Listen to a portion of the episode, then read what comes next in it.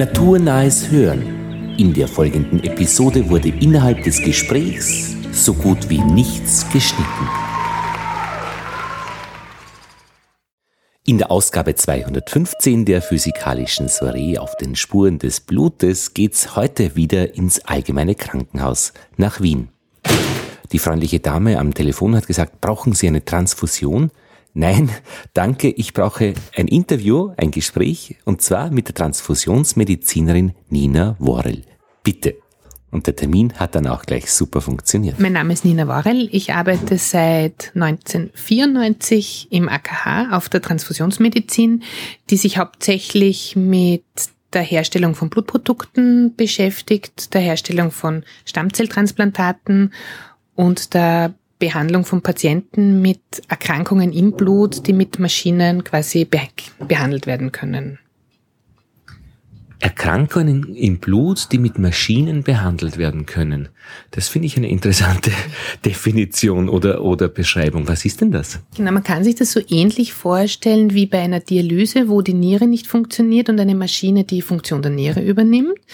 Und im Blut kann es sein, dass zum Beispiel bösartige Zellen vorhanden sind, wie wir es bei einer Leukämie kennen, wo übermäßig viele weiße Blutkörperchen vorhanden sind, die die Fließeigenschaften des Blutes stören. Die könnte man mit einer Maschine entfernen. Wo es im Blut Plasmasubstanzen gibt, die die Fließeigenschaft stören oder die äh, gegen Organstrukturen gerichtet sind, die könnte man eben entfernen und mit Plasma von gesunden Spendern ersetzen. Also man kann sowohl Blutzellen entfernen und ersetzen, als auch die Flüssigkeit im Blut, also das Blutplasma. Und die Ursache, die das verursacht, also irgendetwas, was nicht funktioniert, das machen Sie nicht. Um, also die Niere praktisch jetzt, äh, die nicht funktioniert, das wären dann Kollegen in anderen genau, Abteilungen. Sie sind andere Maschinen, die zum Einsatz kommen, da braucht man dann auch wieder eine spezielle Ausbildung. Ähm, gewisse Dinge können wir gemeinsam machen, also sowohl die Abteilung für Nephrologie als auch unsere Abteilung. Da haben wir auch gemeinsam Patienten. Aber die Spezialfälle, also die Nierenersatztherapie auf der Nephrologie und die äh, Behandlung von Blutzellerkrankungen wird eben nur bei uns durchgeführt. Nephrologie ist das mit der Niere? Das ist die Nierenabteilung, genau. Okay. Ah, das heißt aber, wenn Sie praktisch das mit den Maschinen ansprechen, aus dem Blut etwas filtern, dann ist man ähm, immer hinterher. Also der Körper macht etwas falsch und Sie versuchen das mit den Maschinen zu mm, reparieren. Genau, so kann man das sehen. Also wir können keine Heilung einer Erkrankung bewirken, sondern wir können die Symptome im Moment beheben und dadurch vielleicht auch die Zeit überbrücken, bis die Therapie auch wirklich anschlägt. Und vor allem jetzt, wenn wir von Leukämien sprechen, wo äh, Chemotherapie auf die Zellen kommt, die dann zerfallen würden und auch Nebenwirkungen dadurch machen, können wir mit den Maschinen die Anzahl der Zellen schon einmal reduzieren. Damit heilen wir zwar die Erkrankung nicht, aber die Nebenwirkung durch die Chemotherapie wird dadurch geringer. Wie sind Sie denn in dieses Gebiet hineingeraten?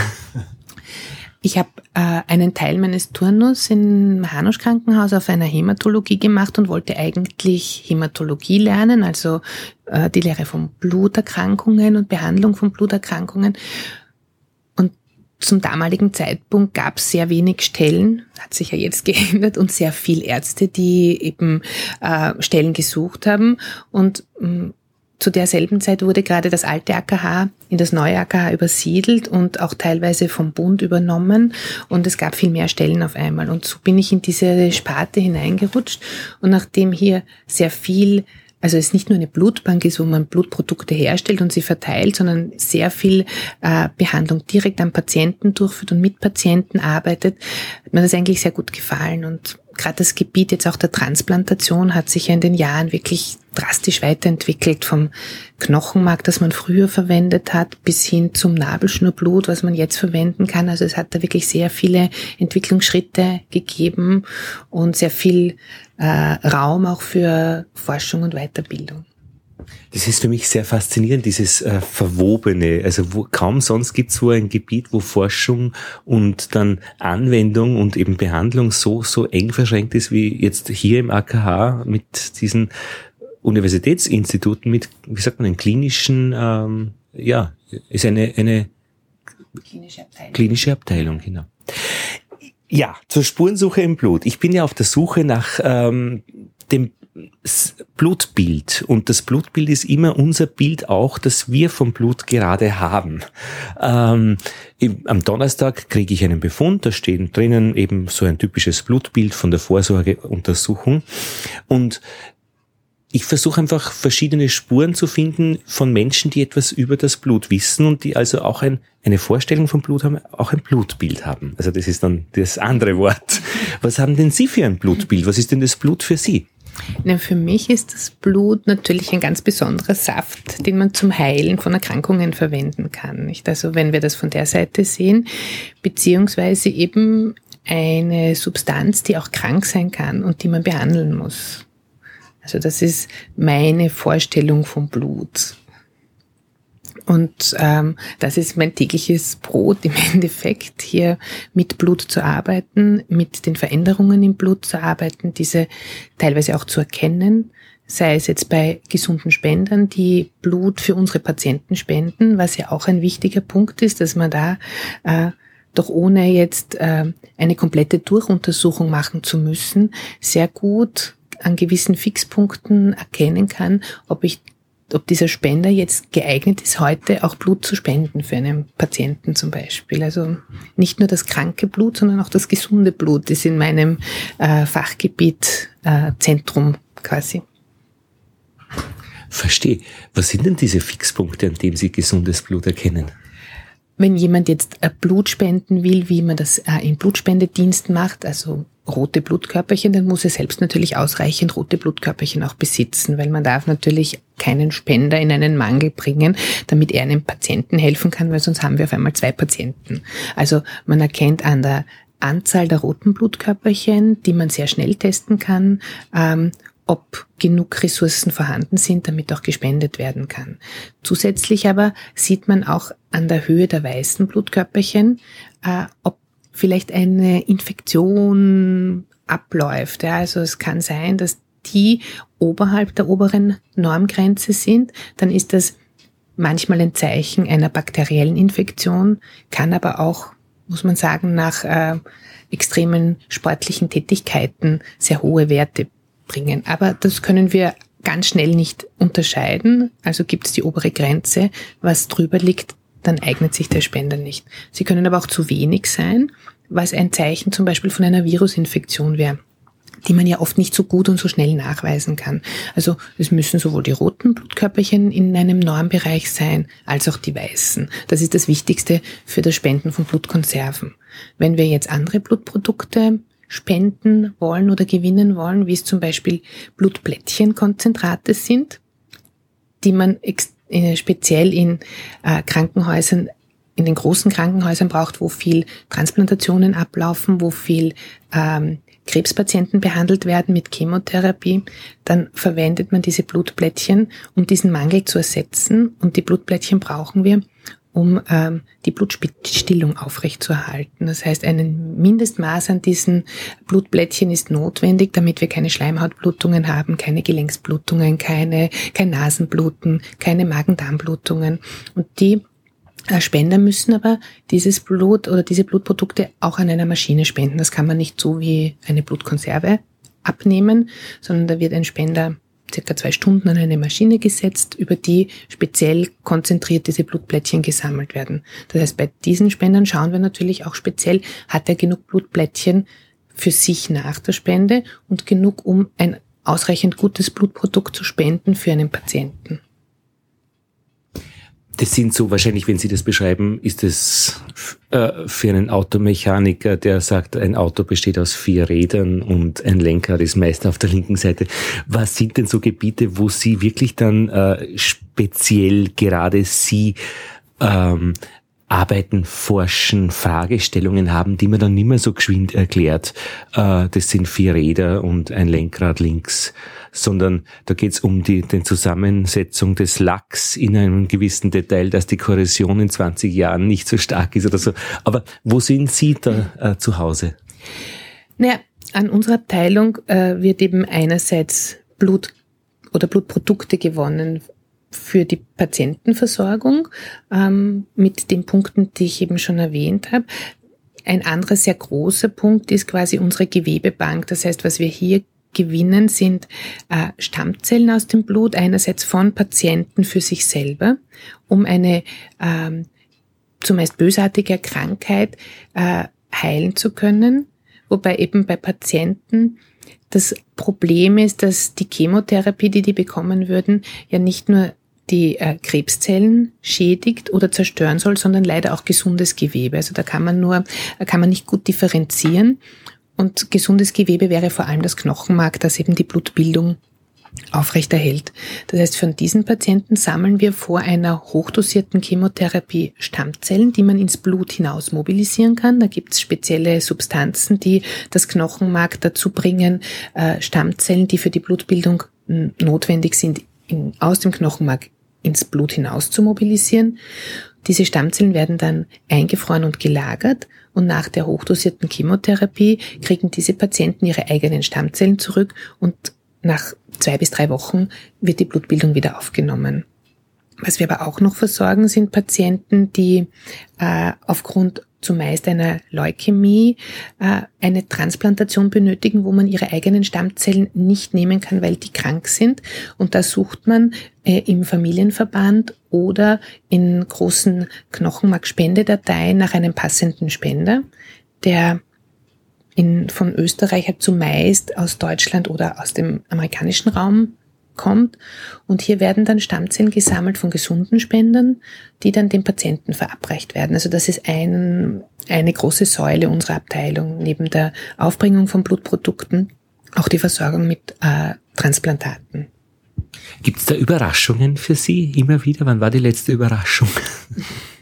Also Überraschungen äh, freudige Überraschungen, wenn eine Transplantation gut funktioniert hat, wo man vorher schon ein bisschen Bedenken hat, weil einfach sehr viele Probleme im Vorfeld aufgetreten sind äh, im Rahmen der normalen Therapie, wie schwere Infektionen. Wenn wir sehr lange einen Spender gesucht haben, wo manchmal sucht man zwei Jahre, bis man einen findet, wenn man dann einen gefunden hat und dann gibt es Nebenwirkungen, die unmittelbar nach der Transplantation auftreten können. Und wenn man auch diese heilen kann und man sieht dann die Patienten vielleicht nach einem Jahr oder nach zwei Jahren oder so wie es heute war, wo ein Patient nach einer Transplantation die Erkrankung wiederbekommen hat und quasi ein zweites Mal therapiert werden musste mit vielen Nebenwirkungen und der heute gesund dasteht und vorbeikommt und guten Tag sagt. Das sind mhm. halt dann schon die, die freudigen Ereignisse in mhm. diesem Gebiet. Es ist stark zu vermuten, dass es auf der anderen Seite dann die unfreudigen Ereignisse wahrscheinlich in der gleichen Zahl gibt. Das ist leider so. Und was man auch sagen muss, ist, dass natürlich die unerfreulichen Ereignisse, die bleiben einem mehr präsent, weil das alles hier im Krankenhaus passiert zumeist. Die Ereignisse, wo der Patient geheilt ist, der dann sehr selten kommt, die sieht man dann nicht mehr. Und die geraten dann ein bisschen ins Hintertreffen und man hat dann oft mehr negativ besetztes als positiv besetztes. Drum ist es immer gut, wenn man sich dann auch zusammensetzt und mal Revue passieren lässt, wie hat's ausgeschaut, wie, wie war die Ergebnisse der letzten Jahre und dann hat man wieder ein bisschen ein positives Feeling es gibt nur so ein Phänomen, aber das ist genau andersherum. Äh, das sind die Gelsen im Burgenland. Also immer wenn man ans Burgenland denkt, denkt man schön, neue Siedler, schöne Landschaft, und man hat die Gelsen vergessen. Also da hat man eher die, die negativen Seiten. Oder Bali, das wunderschön, also Baden, Schwimmen, alles. Nur wie heiß es dort ist um die Mittagszeit, das hat man eigentlich dann vergessen.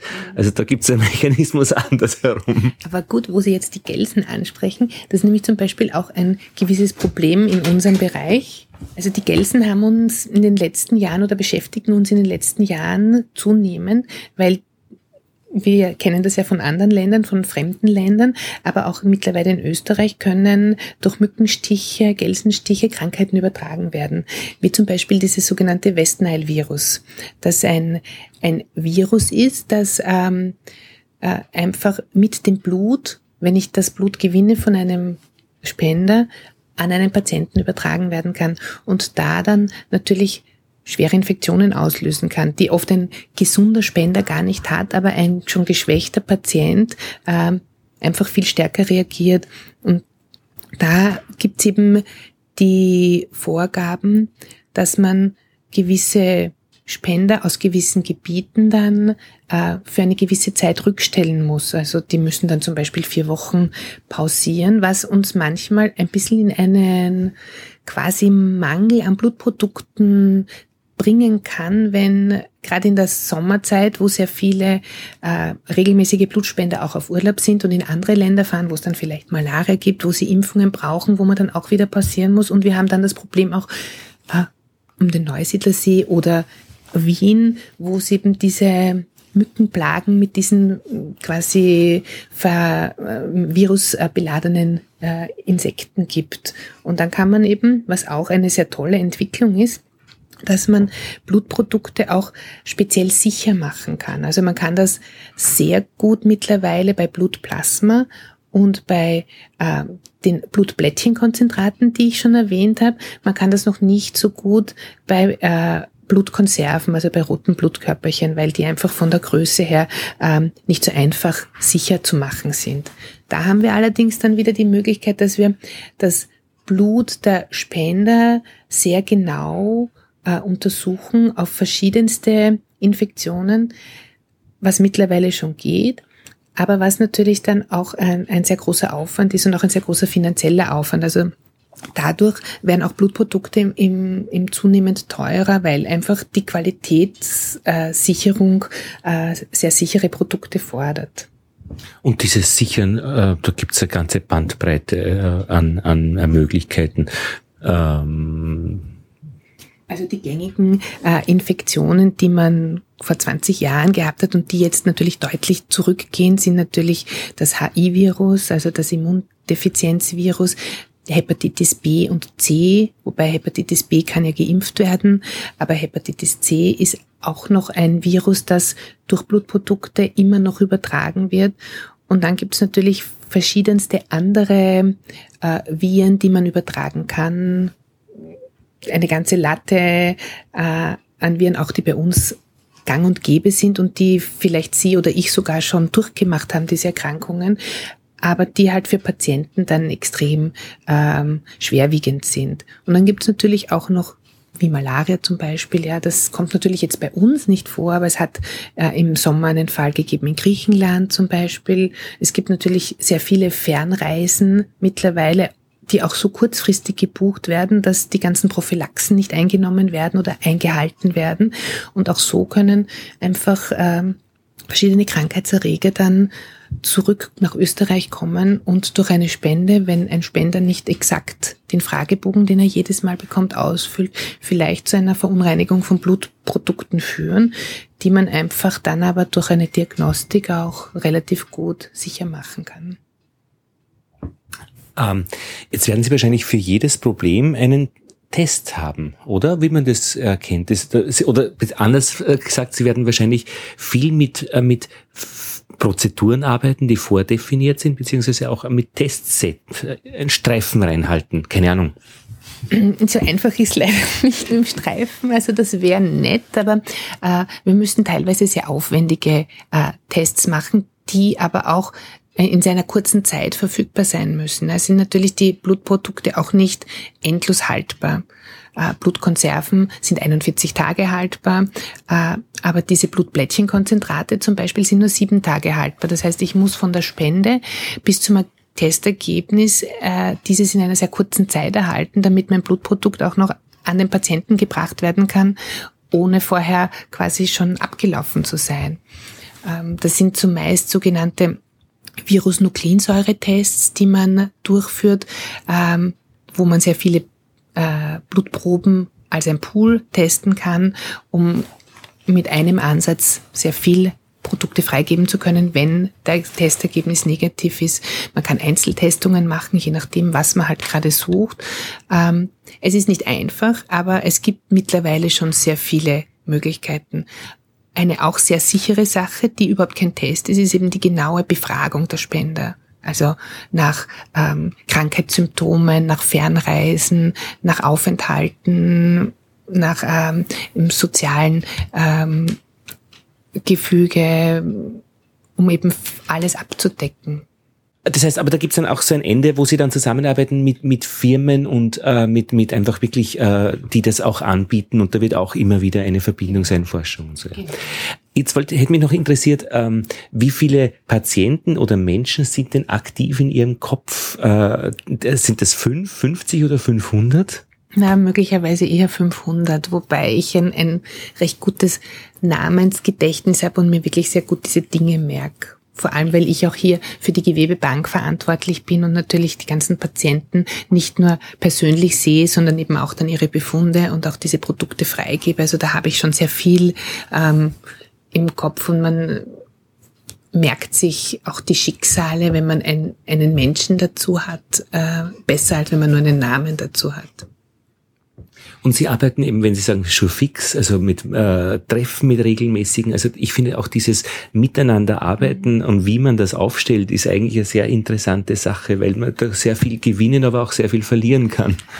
Das ja, aber ich habe das letzte Woche in einem Workshop mit einem Kollegen besprochen und gesagt, das ist eigentlich das Schöne, hier im AKH an der Uniklinik zu arbeiten, ist, dass man einfach extrem gut vernetzt ist mit verschiedenen Fachrichtungen, dass keiner alleine alles kann, dass man immer einen Partner für gewisse Dinge braucht und dass sehr gute Arbeitsgruppen sich entwickelt haben, die vielleicht äh, vor 20 Jahren noch durch, würde ich jetzt mal meinen, die autoritären alten Chefs vielleicht gar nicht möglich waren. Also wir sind jetzt doch im Grunde ähm, dadurch, dass wahrscheinlich es zu einem Generationswechsel gekommen ist, ähm, wo man doch viel auch äh, an anderen Abteilungen im Rahmen der Ausbildung mal zugeteilt wird, kann man wirklich sehr viele berufliche Freundschaften auch knüpfen und das ist eigentlich, glaube ich, das Wichtigste in der Medizin und das Wichtigste am Weiterkommen, wenn man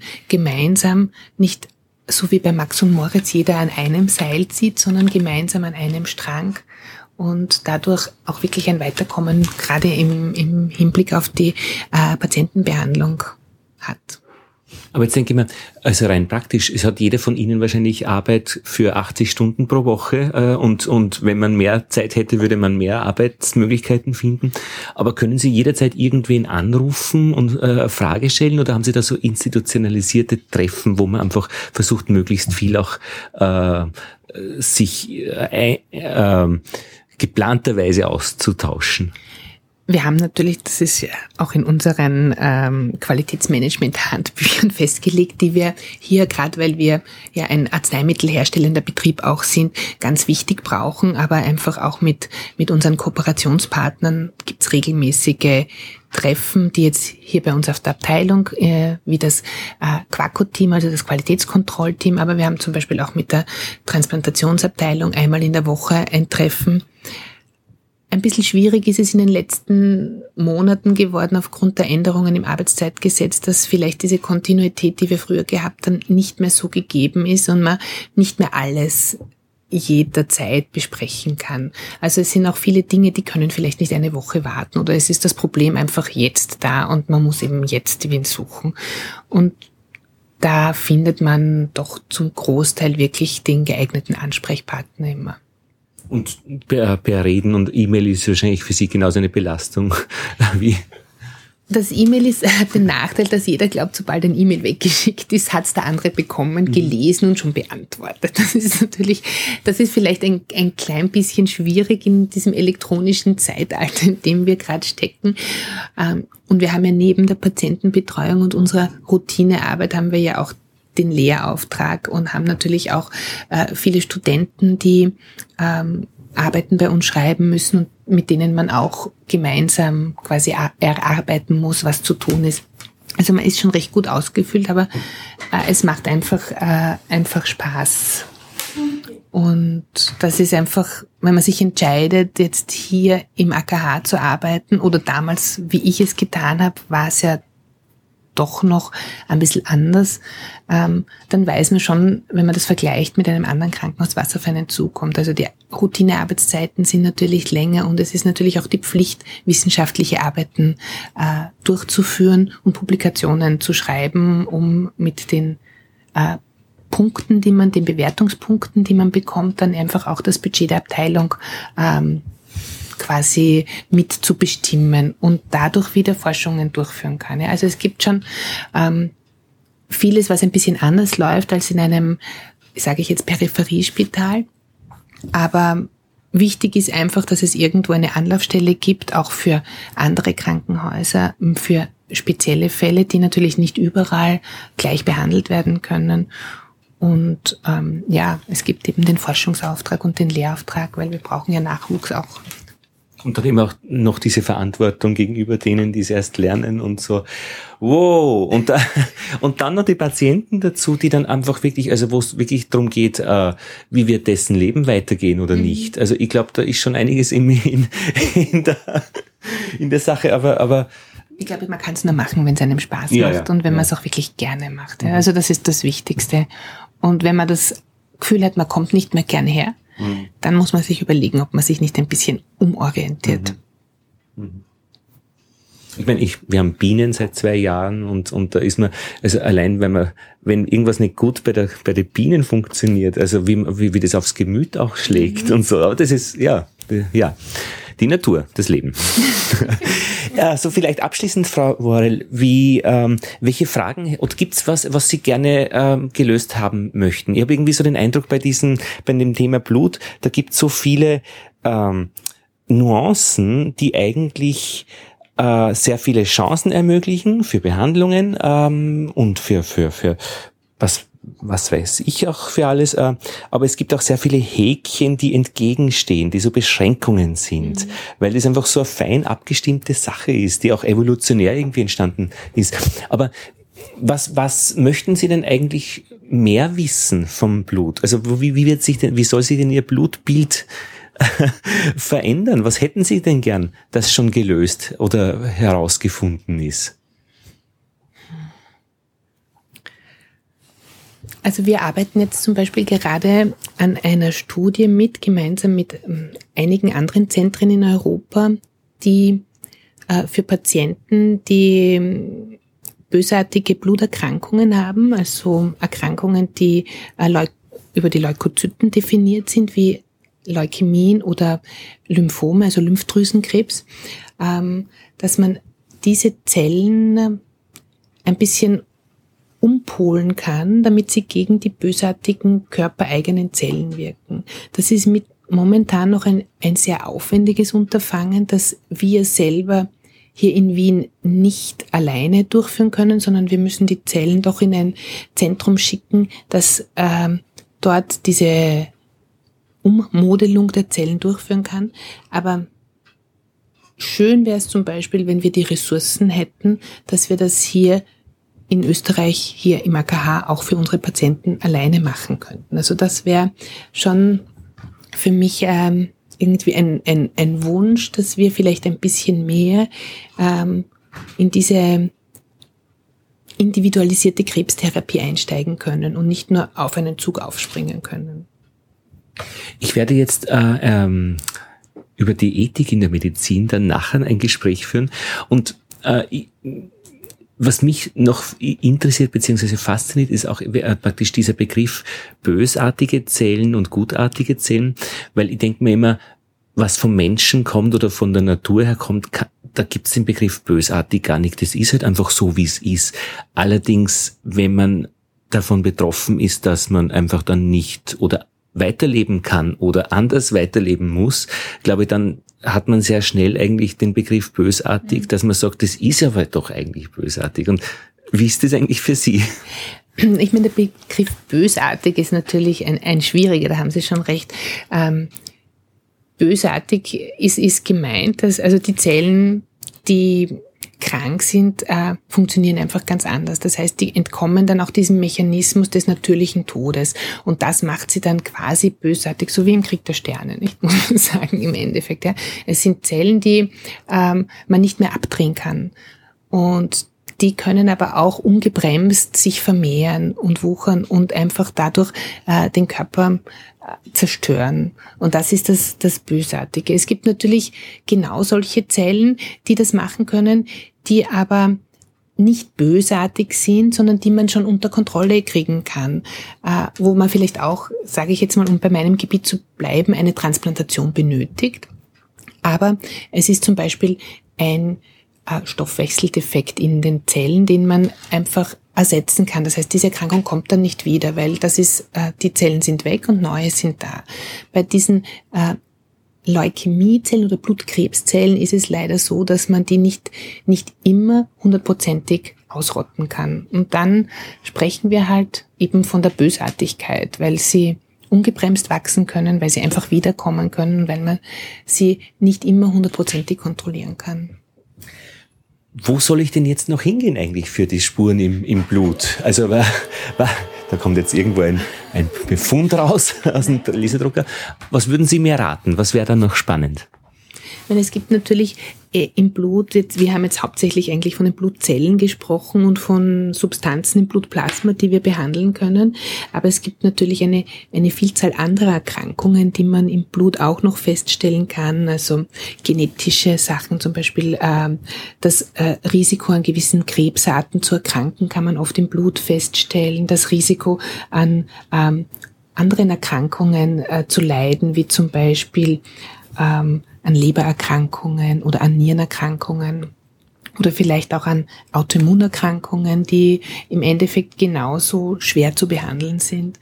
Bei Embryos-Präklampsie, glaube ich, gibt es doch jetzt einen Bluttest, wo man das feststellen kann. Ja, genau, also man kann auch, man kann auch ähm, eben in der Schwangerschaft, also diese fetomaternale Medizin, da kann man eben auch gewisse Substanzen nachweisen. Man kann sogar schon äh, in einer Schwangeren äh, den Rhesusfaktor des Kindes vor, also bestimmen, bevor das Kind einfach noch eben selbst untersucht werden kann, um das Risiko dieses äh, Morbus hemolyticus neonatorum, den man ja kennt, äh, das eben vorherzusehen. Also es gibt da schon noch eine, eine Vielzahl an, an möglichen Anlaufstellen für Sie, um, um Ihr Thema auszubauen.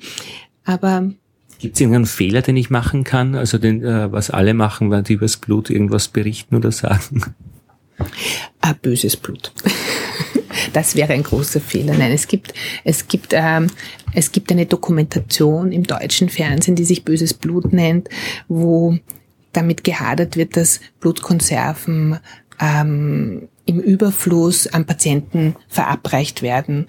Und das ist etwas, was äh, einfach unrichtig ist und falsch dargestellt wird. Und das wäre etwas, was man äh, nicht machen sollte, um auch die Bevölkerung, sowohl die Patienten als auch die Blutspender nicht zu irritieren oder sie quasi falsch zu informieren. Weil das ist ja ein wertvolles Gut für Sie, also wenn da ein, äh, ein Problem ist. Notwendiges mhm. Gut für die Patienten, mit denen wirklich sehr sorgsam umgegangen wird, weil die Ressourcen einfach immer dünner werden. Und was sicher nicht durchgeführt wird, ist äh, sinnloserweise Blut an jemanden zu verabreichen, das er nicht braucht. Frau Dr. Worrell, danke für das Gespräch. Gerne. Und das war die physikalische Soiree Nummer 215 auf den Spuren ja, der Inhaltsstoffe im Blut, was uns das Blutbild verrät. Ausschnitte aus diesem Gespräch gibt es im Österreich 1 Radiokolleg ab 14. März 2016. Ja, danke, Frau Worrell. Äh, Sie haben sehr geduldig mit mir gesprochen. Geübte Hörerinnen und Hörer merken das auch. Es gibt so Gespräche, die macht man für die physikalische Soiree als einziges Ergebnis und da ist man ein bisschen weit weg vom Radio und kommt so richtig ins Reden und es hat eigentlich mit Interviews wenig zu tun. Wenn man so ein Gespräch dann verwendet für eine Radiosendung, um einzelne Elemente daraus zu spielen in einer Sendung, die dann sehr gestaltet ist, dann stellt man oft in diesem Gespräch naivere Fragen oder eigentlich banale Fragen auch um natürlich dann die nicht banale Antwort in der Sendung wunderbar einbauen zu können.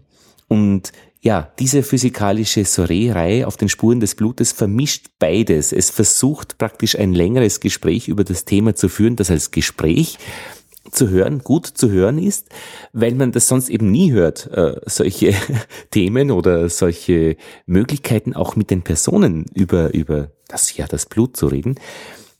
Und auf der anderen Seite sind diese Gespräche natürlich eine wunderbare Möglichkeit, eine Ressource an Informationen für die Radiosendungen, an der ich gerade arbeite und für die ich ja angewiesen bin auf genau solche Informationen aus erster Hand, aus ersten Mund. Daher danke an alle Beteiligten und wenn es die Hörer auch freut, dann wäre das natürlich auch ein Perfect Match. Ja, und wie geht's weiter hier?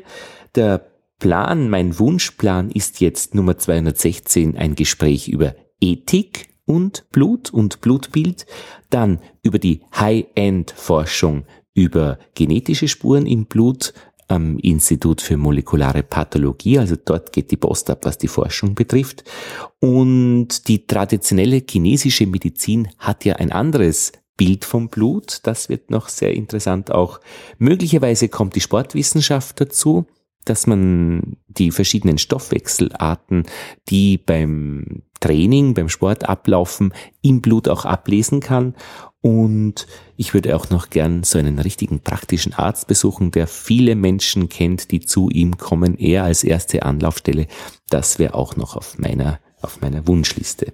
So wäre dann die physikalische Soiree bis ungefähr Episode 220 ähm, designt. Ja, und das war's. Lothar Bodingbauer verabschiedet sich.